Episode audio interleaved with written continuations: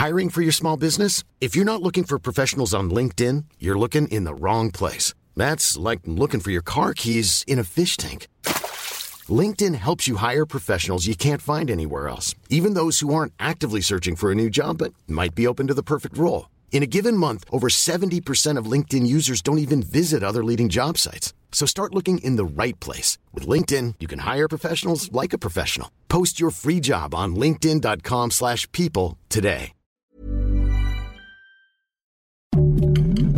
Heraldo Podcast, un lugar para tus oídos.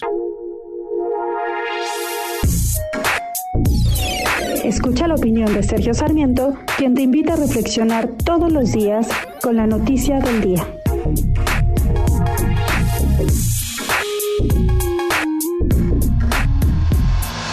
Durante mucho tiempo los gobiernos de México han tratado de culpar a los Estados Unidos de la violencia que existe en nuestro país y siempre han dicho que el problema de la violencia en México es culpa de las armas que llegan a nuestro país provenientes de Estados Unidos. Sin embargo, no hay ninguna razón para creerlo.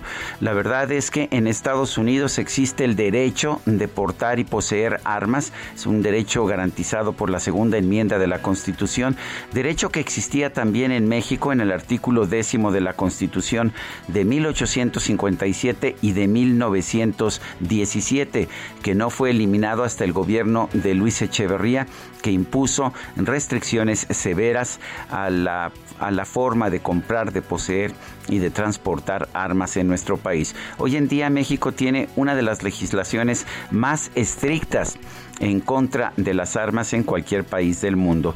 Y sin embargo, en México tenemos alrededor de casi 30 homicidios por cada 100 mil habitantes y en Estados Unidos, donde las armas son legales, el índice de homicidios es de 5 por cada 100 mil habitantes.